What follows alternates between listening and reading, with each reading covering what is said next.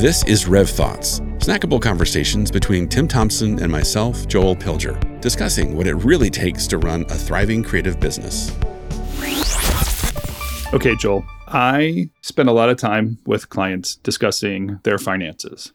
Mm-hmm. And one of the biggest areas of finances that we work on isn't actually the money that's in the bank account, it's this future money, looking at clients that are coming in and getting a, an understanding of qualifying those leads to understand will there be a project or not.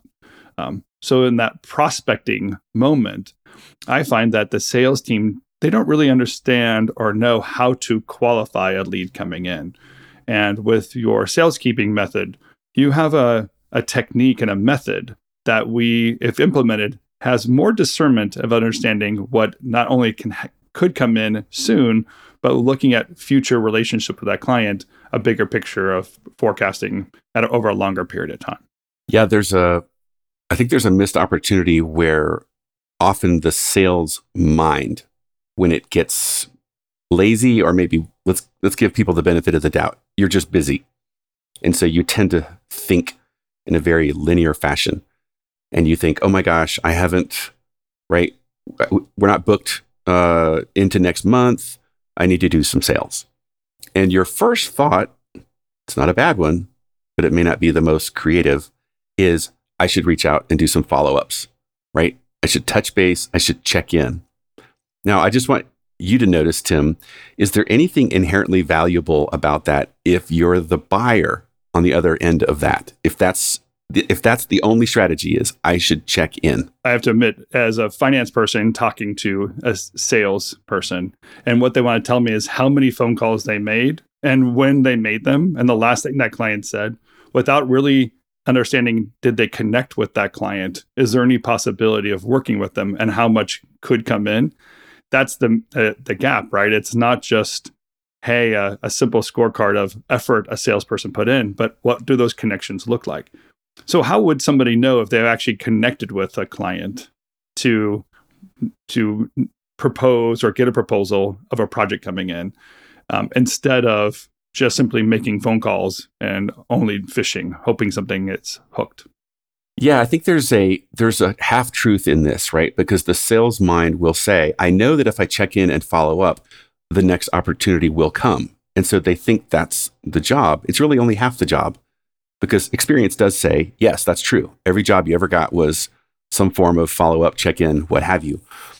But it, I'm going to go back to the word we keep saying nowadays, which is empathy, right? If you can do that follow up or check in with empathy, there's a whole, I'll just call it a technique or, or a method called discern what the deeper needs are and offer your expertise to that person right? It's like almost saying, Hey, I see you. I feel you. I get you. And I have something for you. It's a very different conversation than I'm just checking in, right? Because if I'm the recipient of that message, it's like, uh, okay, good, good for you. You're wasting my time, but you know, appreciate the check in. And uh, I'm a stickler for words because I think certain words get create certain emotions and certain results. So imagine yourself as a business owner and you're telling a salesperson, "Hey, can you please um, follow up on that project, you're basically asking them to do one kind of task. If you're say, could you check in with that client? You're asking possibly for something different. But if I were to ask that salesperson, can you connect with them? Mm. See how that one word actually asks for something more. It's connection is something that's greater than just a task of following through. And it goes back to the idea of empathy. Can you find out, can you connect with them to discern what's going on with them, what's going on with that project, what's happening. And that connection is something that doesn't have to break when the project's awarded or goes away because the connection is what's there. So I love the sales keeping method you're, you're talking about because we're actually asking people to do something greater than just simply dial for dollars and thinking it's a t- total numbers game. We're asking them to go deeper, discern some why, and connect your company with other people's needs and then find the projects that are best fitting for you. I'm almost thinking of like how we do it in regular human relationships, right? Like if I was to say, um, you know, hey, Tim, I'm just checking in on your spouse. It's a very different question than how's Katie? Right? It's that idea of when you connect with your your person what's going on what's what's important what's uh, what are her problems what are her challenges opportunities what have you. And i think it's the same idea when you said can you connect with said client? You're saying ask them how they're doing. And of course if you're really good you're going to ask them about like how's it how's the problem that you're always trying to solve? How's that going? How can we help? How can we d- discern? But I'll, I'll tell you this the next step in this this idea of sharing expertise is a trend that i'm seeing more and more which is clients that have really challenging problems um, messy situations they're often living in this very undefined state where you want the project, but what they're telling you is, or they, or maybe they're not telling you unless you ask the right questions. I don't even really understand my problem yet. You're asking if there's anything that you can bid on. And it's like, dude, I, I'm just like, I'm going 100 miles an hour. My hair is on fire. I don't even know how to answer your question, but thanks for checking in. If we, if a project comes out of my world, I'll try to keep you in mind. Right? Yeah. So the method instead is to say, hey, let us help you have a conversation about the deeper problems. And what about this? Here's here's something I'm seeing a lot that I love.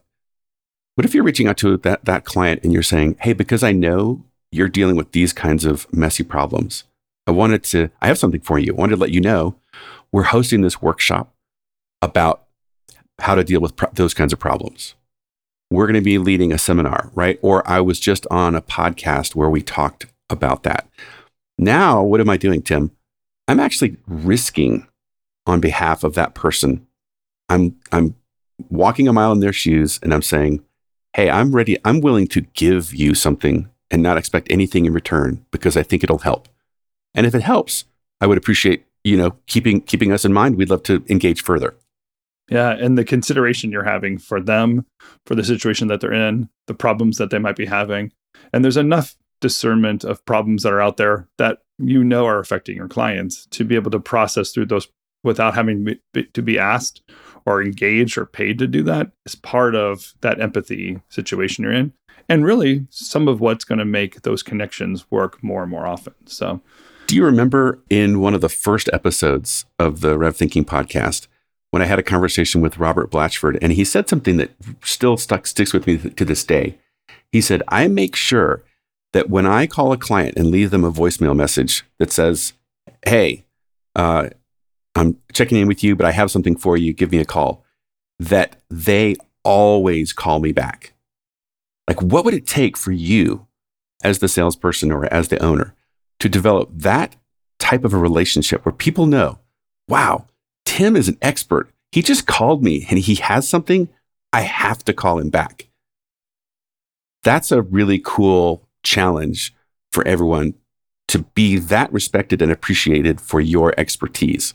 Yeah, what a brilliant move to know that you have a that relationship or that kind of position in a marketplace. That when you put yourself out there, that people recognize that expertise that you have because you've taken the time to um, build up that reputation, work with them, have a listening ear, and not just be an annoying bean counter, but somebody that understands that connection. And by the way, it, flows all the way back to that original problem, which I have on the finance meetings, which is you can discern more as your company. You can get more confidence in what you're doing. And that has is a cycle that you can put back out into to the world as well. The confidence you have internally because you're doing it well generates more confidence outside. Um, it's a great process. I think the saleskeeping thing is going to be uh, a world changer, Joel. Well, it's that it's really flows out of that core idea we always talk about of the best way to deal with the future is create it. So you have enormous opportunity, go create it. Absolutely.